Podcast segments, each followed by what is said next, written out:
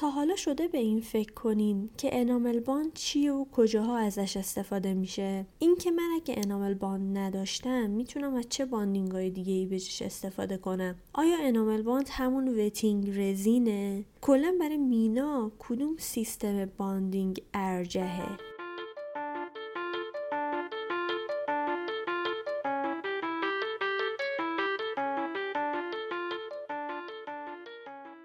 سلام، من کیانه شکفته هستم و شما به اپیزود 10 از پادکست مارتنزید گوش میدید. تو پادکست مارتنزید هر ماه یکی از مواد دندون پزشکی رو انتخاب میکنم و در موردش اطلاعات کامل و ترجیحاً بالینی میدم تا فارغ از این که شما چقدر در موردش اطلاعات داشتین بتونید بهتر ماده دلخواهتون رو انتخاب کنین و با اون کار کنین تا در نهایت هر کدوم از ما بتونیم دندون پزشک بهتری باشیم.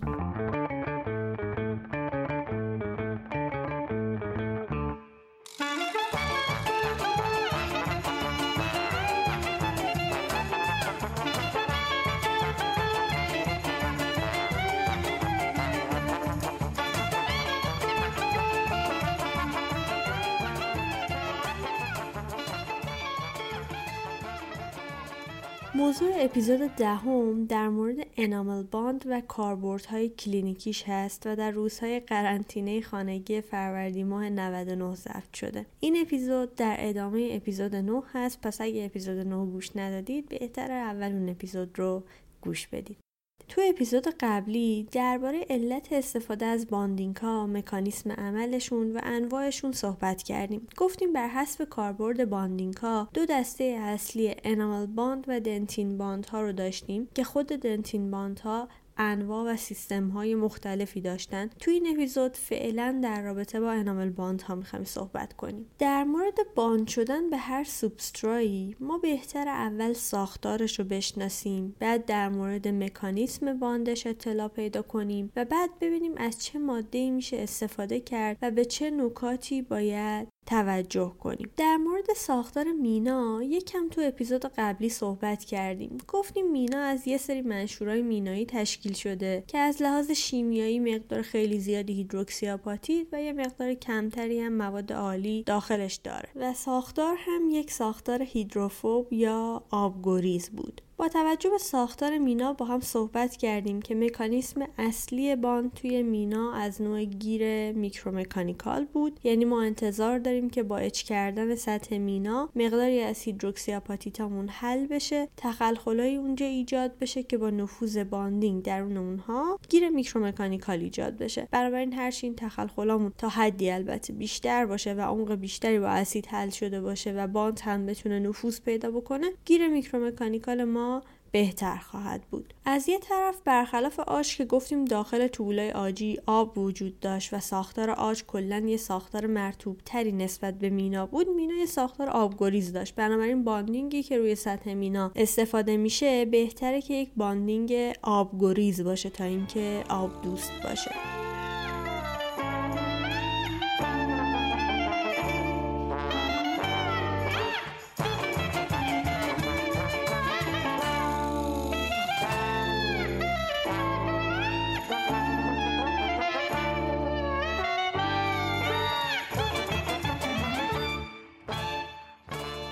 اپیزود قبلی اجزای یک سیستم باندینگ رو با هم بررسی کردیم. حالا ببینیم اگر ما بخوایم به مینا با این ساختاری که گفتیم باند بشیم، هر کدوم از اون اجزا بهتره که چی باشن. اولین جزئی که تو سیستم ادهسیو وجود داشت جزء اچانت بود که در رابطه با مینا بهتر اچانت ما همون فسفوریک اسید باشه. چرا؟ چون یک اسید قوی تره و میتونه سطح بیشتری رو حل بکنه و با ایجاد یک سطح بیشتر گیر بهتری رو هم برای ما فراهم بکنه. به علاوه چالش هایی رو که بعداً توضیح میدیم که استفاده از اسید فسفوریک روی آج داره، این چالش ها رو ما توی مینا با استفاده از اسید فسفوریک نخواهیم داشت. بنابراین جزء اول سیستم های ادهسیو که اچانت بود بهتر در رابطه با مینا از اسید فسفوریک استفاده بشه. در مورد مینا نیازی به استفاده از پرایمر نیست، چون تو اپیزود قبلی صحبت کردیم که باند شیمیایی آنچنانی ما نمیتونیم به خاطر ساختاری که مینا داره بهش برقرار بکنیم و همین که ساختار مینا کلا یه ساختار هیدروفیل نیستش که پرایمری نیاز داشته باشه که یک طرفش به ساختار هیدروفیل متصل بشه و از یه طرف دیگه هم به رزین هیدروفوب یا کامپوزیت ما بخواد متصل بشه. هر دو این اجزا هیدروفوبی هستن، بنابراین نیازی به پرایمر وجود نداره. حتی وجود داشتنش ممکنه که برای ما داستانای بدی رو هم ایجاد کنه، اون داستان جذب آب و بعد تغییر رنگ و این داستان ها. و اما جزء سوم از سیستم باندینگ ها جزء ادهسیو بود که همون لایه هیدروفوبی بود که قرار بود به قسمت های اچ شده نفوذ پیدا بکنه و در نهایت کیور بشه و یه سری گروه هایی برای اتصال به کامپوزیت ما فراهم بکنه. بنابراین این جزء یه جزء خیلی مهم توی باند ما به مینا هستش.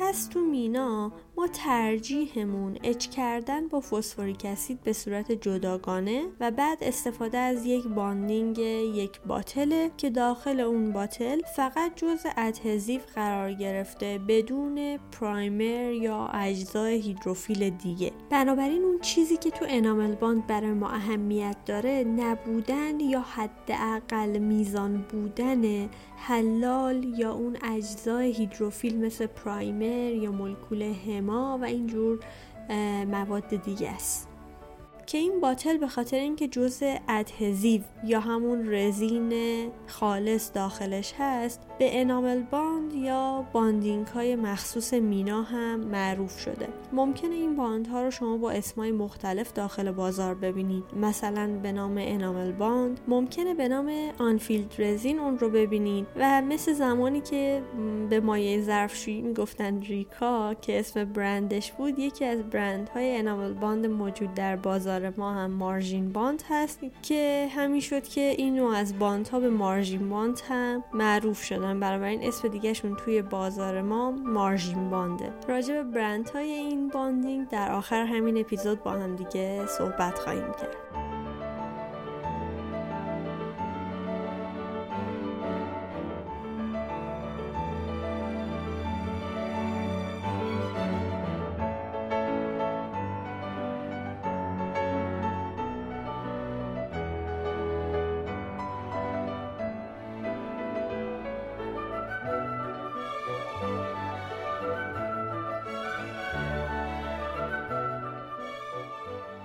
پس گفتیم ساختار مینا به چه شکلی بود و چون این ساختار به این شکل بود ما ترجیح میدادیم توی اون سیستم های باندینگی که صحبت کردیم از چه ادهسیو و یا چه اجزایی از اون سیستم های باندینگ استفاده کنیم. اما حالا ببینیم که اندیکاسیون های استفاده از این انامل باند چی هستش. پس اندیکاسیون اول زمانی بود که ما میخوایم از کامپوزیت روی دندان استفاده بکنیم و مطمئن هستیم که تماماً سابسترای ما مینا هست، چون این باندینگ به خاطر ذات هیدروفیل فوبش و همینطور نداشتن پرایمر با آج رابطش اصلا خوب نیست. مثلا تو بعضی از ونیرها یا توی فیشور سیلانت ها اگه هنوز بیماری هستش که میخواد نگین روی دندانش داشته باشه، باند براکت های ارتو به مینا و کلن مثلا وقتی که میخوایم روی دندان دست نخورده حالا به هر شکلی و به هر علتی کار انجام بدیم، مثلا بیمار جوان هست، ضخامت مینای خوبی توی رادیوگرافی میبینیم، خلاصه مطمئن هستیم که سابسترای ما فقط مینا هست، میریم سراغ این دسته از باندینگ ها. اندیکاسیون بعدی این آنفیلد رزین ها زمانی هست که ما سطح رستوریشن های سرامیکی رو با سایلن خالص، یعنی همون پرایمر های سایلنی که تو اپیزود 5 و 6 راجبش صحبت کردیم، آماده سازی کردیم و کارخونه توصیه میکنه که از یک رزین روی سایلن استفاده بشه تا ترشوندگی بهتر سمان رزینی اون رو اتفاق بیفته. اما آیا به نظرتون خوبه که ما بیایم از یه باند هیدروفیل روی سطح سایلن استفاده بکنیم نه. چرا؟ به خاطر اینکه پیوند سایلن و سرامیک که توی اپیزود 5 راجبش صحبت کردیم یه پیوند محکم اما مستعد هیدرولیزه. یعنی چی؟ یعنی اگه آب اونجا وجود داشته باشه اون پیوند قوی و محکم میشکنه و اون باند پایدار و با دوامی که از سایلن انتظار داشتیم از بین میره. بنابراین انتخاب باند هیدروفوب مثل این انامل باندها روی سطح سایلن بهترین انتخاب میتونه برای ما باشه تا هم ترشوندگی با سمان رو بیشتر بکنه و هم استعداد به هیدرولیز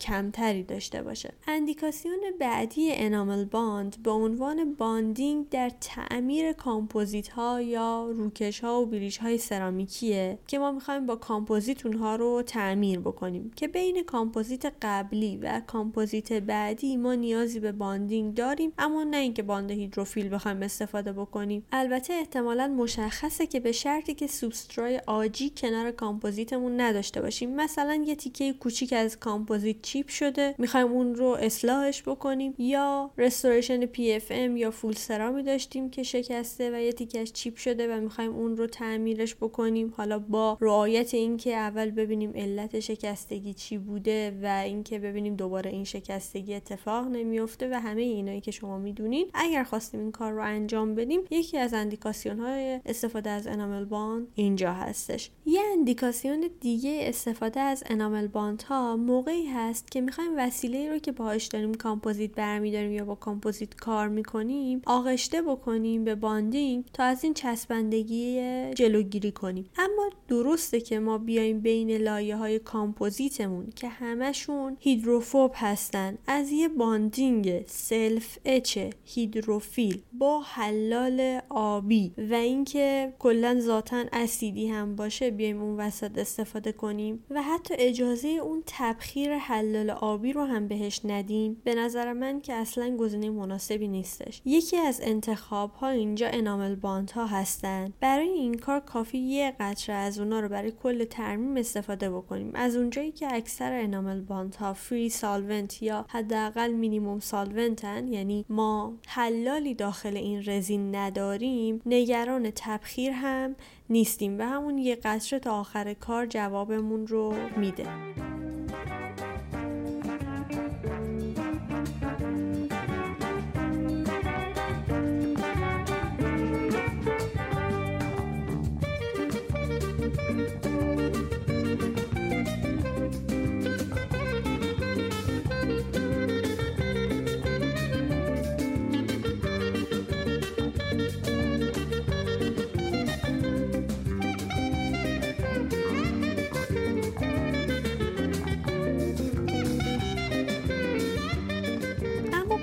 معتقدن که حتی انامل باندها بهترین انتخاب برای نچسبیدن کامپوزیت به قلم و برای بین لایه‌های کامپوزیت تو روش مثلا اینکریمنتالی نیستن، چرا که هنوز بعضی از این انامل باندها داخل خودشون مولکولای هیدروفیلی مثل هما دارن که خب این باعث میشه که روی پلیمریزاسیون، روی استحکام به تبع اون جذب آب و رنگ پذیری کامپوزیتمون اثر داشته باشه. برای همون بعضی از کارخونه‌ها اومدن یه سری محصولات دیگر رو معرفی کردن به نام مودلینگ لیکوید یا مودلینگ رزین یا ویتینگ لیکوید یا ویتینگ رزین که ممکنه به این نام‌ها انگار اونها رو توی بازار ببینید. این محصولات انامل باند نیستن، یه جور فرمولاسیون رزینی ان که فقط رزین خالص و یه مقداری هم فیلر هستن و اصلاً حلال و مونومرای هیدروفیل مثل هما رو داخلشون ندارن و فقط برای تر کردن قلم یا به عنوان یک لایه بین کامپوزیت ها تو روش اینکریمنتال ازش استفاده میشه. به خصوص مثلا وقتی که حالا آلودگی وسط کار داشتیم مجبور شدیم اونجا رو بشوریم، یا مثلا زمانی که کارمون تموم شده دیدیم که یه گپی یا یه ویدی اونجا هست و میخوایم اونجا رو اصلاح بکنیم، میتونیم از این محصولات استفاده بکنیم. قبلا من دیده بودم که ویتینگ لیکوید رو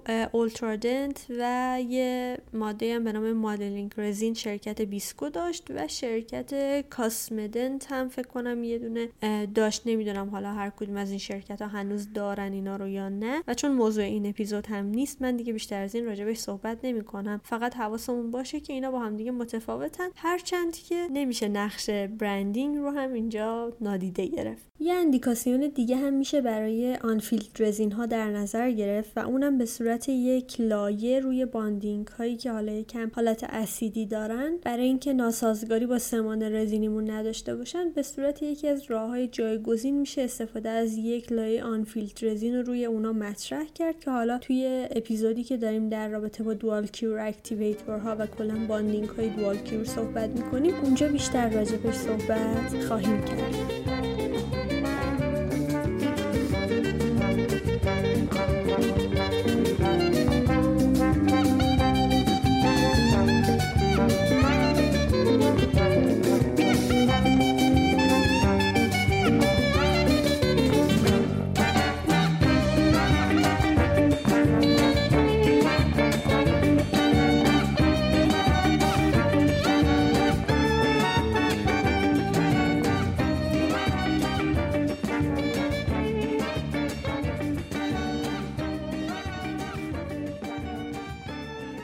اینجا گفتیم انامل باند ها چی بود، به چه اسم هایی در بازار میتونستیم پیداش بکنیم، از کاربرد های انامل باند هم صحبت کردیم وقتی که سوبسترامون تماما مینا هست، روی سطح سایلن زده، روی سرامیک اگر بخوایم از باندینگ استفاده بکنیم میتونیم از انفیلد رزین ها استفاده بکنیم، توی تعمیر کامپوزیت های قدیمی یا سرامیک های چیپ شده وقتی که میخوایم تعمیر با کامپوزیت انجام بدیم این باند میتونه باند مناسبی باشه، و به عنوان یک ماده‌ای که استفاده بکنیم به جای اون باندهای هیدروفیل برای اینکه قلممون بهش نچسبه. از لحاظ اقتصادی هم میشه گفت استفاده از اینا یه جورایی به صرفه تره، به خاطر اینکه قیمت این انامل باند ها به نسبت اون دنتین باندینگ هایی که حالا ما تهیه میکنیم خیلی کمتره، حالا خیلی که نه ولی کمتره، و خب چرا برای نچسبیدن قلم نیایم از این باندینگ ها استفاده بکنیم به جای اینکه بیایم از باندینگ گرون قیمت سلف اچمون استفاده بکنیم، به علاوه اینکه میدونیم که این بهتر هم هستش. حالا چند تا سوال ممکنه اینجا پیش بیاد. سوال اول اینه که اگه من تو مطب انامل باند ندارم آیا میتونم از باندینگ های دیگه به جای انامل باند استفاده کنم؟ طبق توضیحاتی که قبلا دادیم اگر که ما دنتین باندینگی مثل نسل 4 یعنی یک سیستم باندینگ توتال اچ تو باتل یا 3 مرحله‌ای داشته باشیم و یا یه دنتین باندینگ نسل 6 یعنی یک سیستم باندینگ سلف اچ تو باتل 2 مرحله‌ای داشته باشیم، باتل دوم تو هر دو این نسل ها جزء ادهسیو هستش یعنی همون انفیلد رزین، اما یک کمی ممکنه فرمولاسیون ها تفاوت داشته باشه. مثلا تا جایی که من میدونم بعضی از این باتل های دوم توی نسل 6 داخلشون هما وجود داره، ولی خب اگر انامل باند نداشتیم میتونیم از این دوتا باتل هم با عنوان یک باند هیدروفوب استفاده بکنیم، هرچند که از لحاظ اقتصادی به نظرم به صرفه نیستش. یه سوال دیگه که ممکنه پیش بیاد اینه که اگه مثلا من داشتم یه ونیر تراش میدادم به نظر همه جا مینا میومد، اما مطمئن نیستم که حتما فقط مینا داشته باشم و آج نداشته باشم، آیا بازم انتخاب اولمون انامل باند ها هستش یا بهتره که از باندینگ های دیگه استفاده بشه؟ تو این جور مواقع میگن بهتره که بریم سراغ دنتین باندینگ ها، یه جورایی روزه شکدار نگیریم، اون وقت حالا باید بین سیستم های توتال اچ و سلف اچ انتخاب بکنیم که برای مینا میخوایم سیستم سلف اچ انتخاب بکنیم یا سیستم توتال اچ، که هر کدومشون یه سری مزایا و معایب خاص خودشونو دارن که چون اپیزود بعدی میخوایم راجع بهش صحبت بکنیم اجازه بدین دیگه اینجا راجع بهش صحبت نکنیم و توی اپیزود آخر که جمع بندی هست اونجا میگیم که با توجه به توضیحاتی که راجع به سلف اچ و توتال اچ و باندینگ یونیورسال انامل باند ها و همه توضیحا رو دادیم، اونجا جمع بندی میکنیم که پس بالاخره اگر که مینا و آژ رو هر دو تا رو داشتیم کدوم یکی از این سیستم های باندینگ به ترتیب ممکنه که بهتر باشن. یه سوال دیگه‌ای که ممکنه پیش بیاد اینه که اگر که ما مینای آنکات، یعنی مینایی که اصلا تراش نخورده داشتیم، باید کار خاصی انجام بدیم. در مورد مینای آنکات توصیه میشه که اچمون با فسفوریک اسید رو میتونیم یه مقداری بیشتر هم بکنیم به خاطر اون لایه دست نخورده مینا روی سد که محتوای معدنی بیشتری داره. حتی تا 60 ثانیه میشه زمان هچ کردن رو بیشتر کرد و اینکه استفاده از ادهسیوهای سلف اچ مخصوصا حالا نوع مایلد و اولترا مایلد رو زیاد توصیه نمی‌کنن که انجام بشه. چه عواملی اصلا روی نحوه کار ما توی بانده به مینا میتونه اثر داشته باشه؟ یکی همین که آیا مینامون تراش خورده است یا نه، دیگه ترکیب شیمیایی خود مینا، یعنی اینکه مثلا اگه دندانمون فلوروزیس داشته باشه یا به هر نحوی درصد ماده معدنیش بالاتر از حالت معمول باشه، ما زمان اچ کردن با فسفوریک اسیدمون رو بیشتر میکنیم. گفتیم حتی تا نهایتا 60 ثانیه این کار رو میتونیم انجام بدیم و استفاده از ادهسیوهای سلف اچ در این حالت زیاد توصیه نمیشه. خب راجع به این که اصلا انامل باند چی بودن، چه اندیکاسیون هایی داشتن، کجاها ازشون استفاده میشد صحبت کردیم. بریم ببینیم اگه میخوایم از انامل باند ها استفاده کلینیکی بکنیم نحوه کار به چه صورتی هستش.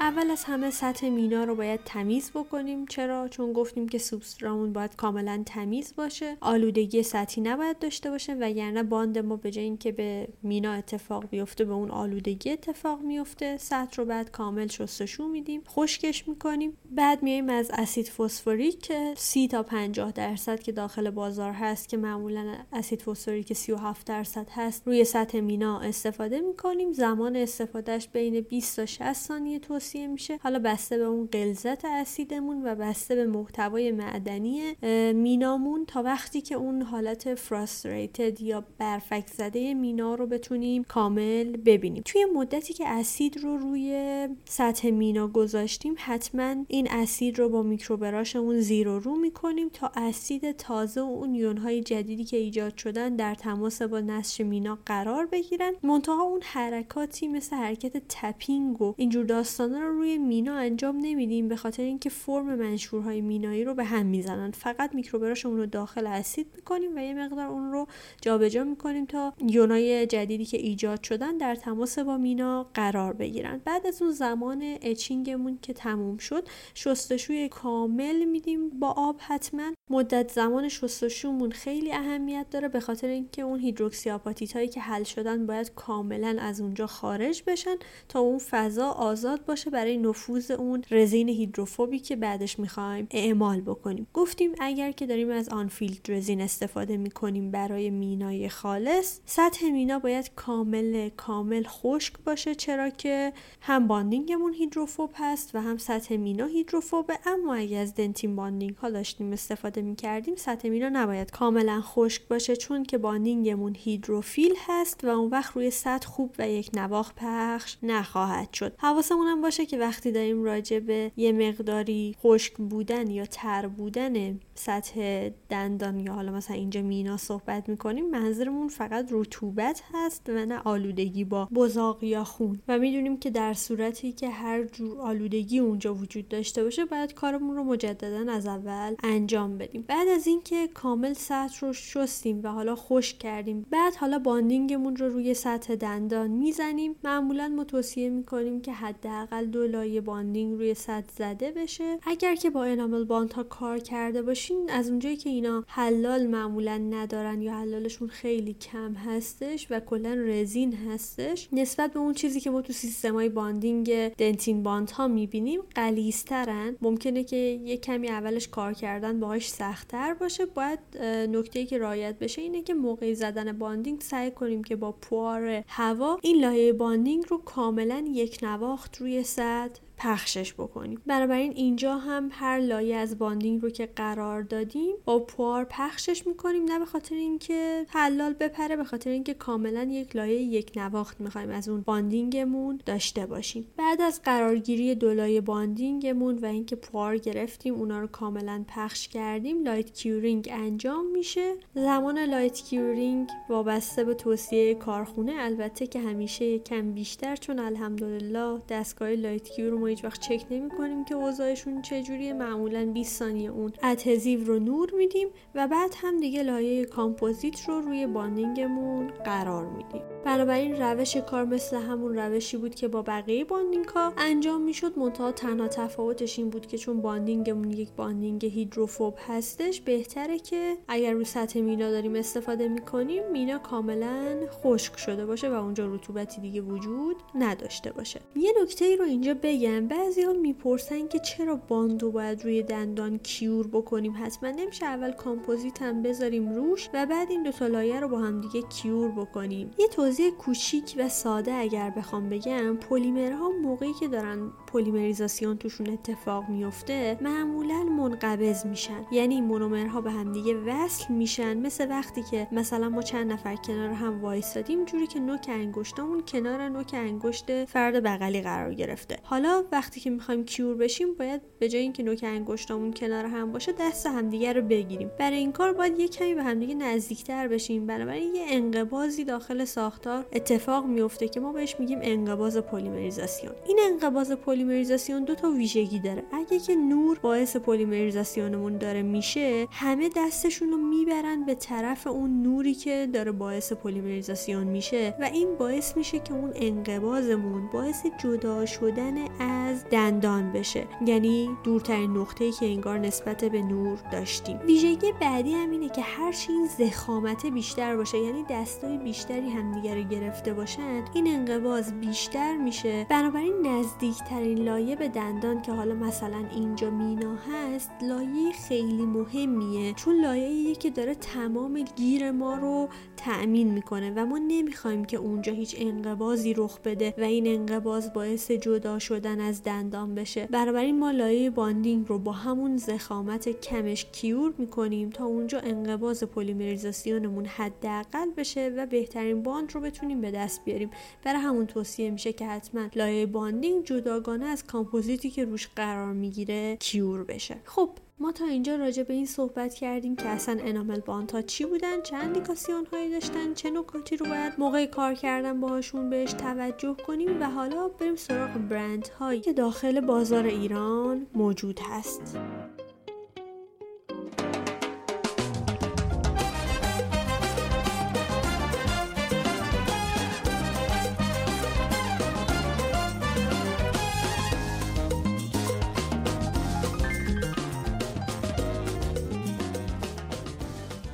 قبل از این که شروع کنم راجع به برند ها صحبت بکنم، اولی تشکر بکنم از خانم دکتر حمیده طالبی که توی جمع‌آوری برند های موجود در بازار به من خیلی کمک کرد. تعداد برند های انفیلد رزینی که داخل بازار ایران موجود هست خیلی زیاد نیست، محدود به چند تا برند خاصه. اولین برندش که خب از قدیم هم بوده و معروف ترینش هستش مارژین باند شرکت کلتن. برند ایوکلار هم یک انفیلد رزین داره. البته این انفیلد رزین در اصل باتل سوم سیستم باندینگ نسل 4 این شرکته که خب به صورت انامل باند این شرکت این رو جداگانه هم عرضه میکنه. البته قبلا تو بازار ایران بود، الان مطمئن نیستم که در حال حاضر پیدا بشه. هم مارژین باند و هم هلیو باند شرکت ایوکلار، خود شرکت ها تو بروشورشون این ماده رو به عنوان انامل باند هم معرفی کردن. شرکت بیسکو یک انفیلد رزین داره به نام پورسلان باندینگ رزین که جزئی از کیت سمان رزینی چویس تو این شرکت هستش، اما به صورت جداگانه هم عرضه میشه. توی بروشوری که شرکت بیسکو خودش توی سایتش داره این رو فقط به عنوان یک انفیلد رزین روی پورسلان معرفی کرده، اما خب با توجه به فرمولاسیونش و اینکه یک انفیلد رزین همافری هم هستش احتمالاً میشه به عنوان انامل باند هم ازش استفاده کرد. شرکت کازمدنت هم یک آنفیلد رزین داره به نام آنفیلد رزین کامپلیت، یه باتل آبی رنگه که حالا اون رو میتونین هم به صورت تکی یا همراه با کیتی که خود شرکت عرضه میکنه همراه با یه باندینگ و یک دوال کیور اکتیویتور دیگه میتونین تهیهش بکنین. این شرکت هم تو بروشور خود کارخونه گفته که این باندینگ آنفیلد رزین فقط برای استفاده روی کامپوزیت طراحی شده، اما خب باز با توجه به اینکه آنفیلد رزینه و ظاهرا مواد هیدروفیل داخلش نداره احتمالاً میشه به عنوان انامل باند هم ازش استفاده کرد که خب هر دوی این برندها توی ایران به نام انامل باند هم شناخته میشن. منتها ما چون توی این بحث برندها تمرکزمون روی توصیه و اون چیزی هستش که تو بروشور خود کارخونه گفته شده، من این نکات رو میگم، وگرنه احتمالاً از روی فرمولاسیون چیزی که به نظر میرسه اینه که همه اینها میتونن به عنوان انامل باند هم عمل بکنن، همه این آنفیلد رزین هایی که تا الان راجع بهشون صحبت کردیم. به علاوه اینکه همیشه توصیه‌ای که کارخونه ها میکنن خودشون با اون چیزی که ما در عمل توی کلینیک انجام میدیم یه خورده متفاوت، ما بعضی وقتا از خودمون یه سری خلاقیتایی توی استفاده از مواد به خرج میدیم که البته بعضی وقتا کارخونه ها خیلی باهاش موافق هم نیستن، ولی خب به هر حال برندهایی از آنفیلد رزین که من تو بازار ایران دیده بودم مارژین باند کلتن بود، هلیو باند شرکت ایوکلار، پورسلان باندینگ رزین شرکت بیسکو و آنفیلد رزین کامپلیت شرکت کازمدنت. حالا شما اگر که برند دیگه‌ای دارید یا استفاده می‌کنین و من توی این لیستم نبود حتما به من اطلاع بدین که من توی لیست برندها اون رو اضافه بکنم. امیدوارم این پادکست تا اینجای کار به دردتون خورده باشه. اپیزودهای بعدی به ترتیب راجع به انتخاب بین سیستم توتال اچ و سلف اچ، باندینگ های یونیورسال، باندینگ های دوال کیور و دوال کیور اکتیویتور ها و نهایتاً هم اپیزود آخر راجع به جنبندی و انتخاب باندینگ مناسب و نکات کاربردی کار کردن با باندینگ هاست. پس لطفاً تو اپیزودهای بعدی هم همراه ما باشین. اگر از محتوای پادکست راضی بودین ممنون میشم اون رو به دوستان و همکارانتون معرفی کنید. مارتنزید رو تو شبکه‌های اجتماعی مثل تلگرام، توییتر میتونید دنبال کنید و کلی مطالب تکمیلی و کیس‌های بالینی تو اینستاگرام با هم دیگه بررسی میکنیم. میتونید تو اینستاگرام همراه ما باشین. لینک شبکه‌های اجتماعی هم مثل همیشه تو توضیحات پادکست موجوده. و اینکه پادکست مارتنزید رو مثل همیشه میتونید از اپلیکیشن‌های پادگیر مثل اپل پاد گوگل پادکست، اورکست، کست باکس، پاکت کست و هر اپلیکیشن پادکست دیگه ای گوش بدین. کافی مارتنزیت رو به همون شکلی که نوشته میشه، یعنی MARTENSITE سرچ کنید و دکمه سابسکرایب رو بزنید تا از اومدن اپیزود جدید مطلعتون کنه. ممنون که تا اینجای کار همراه من بودین. شب و روزتون خوش، تنتون سلامت، دلتون شاد، لبتون خندون، جیبتونم پرپول.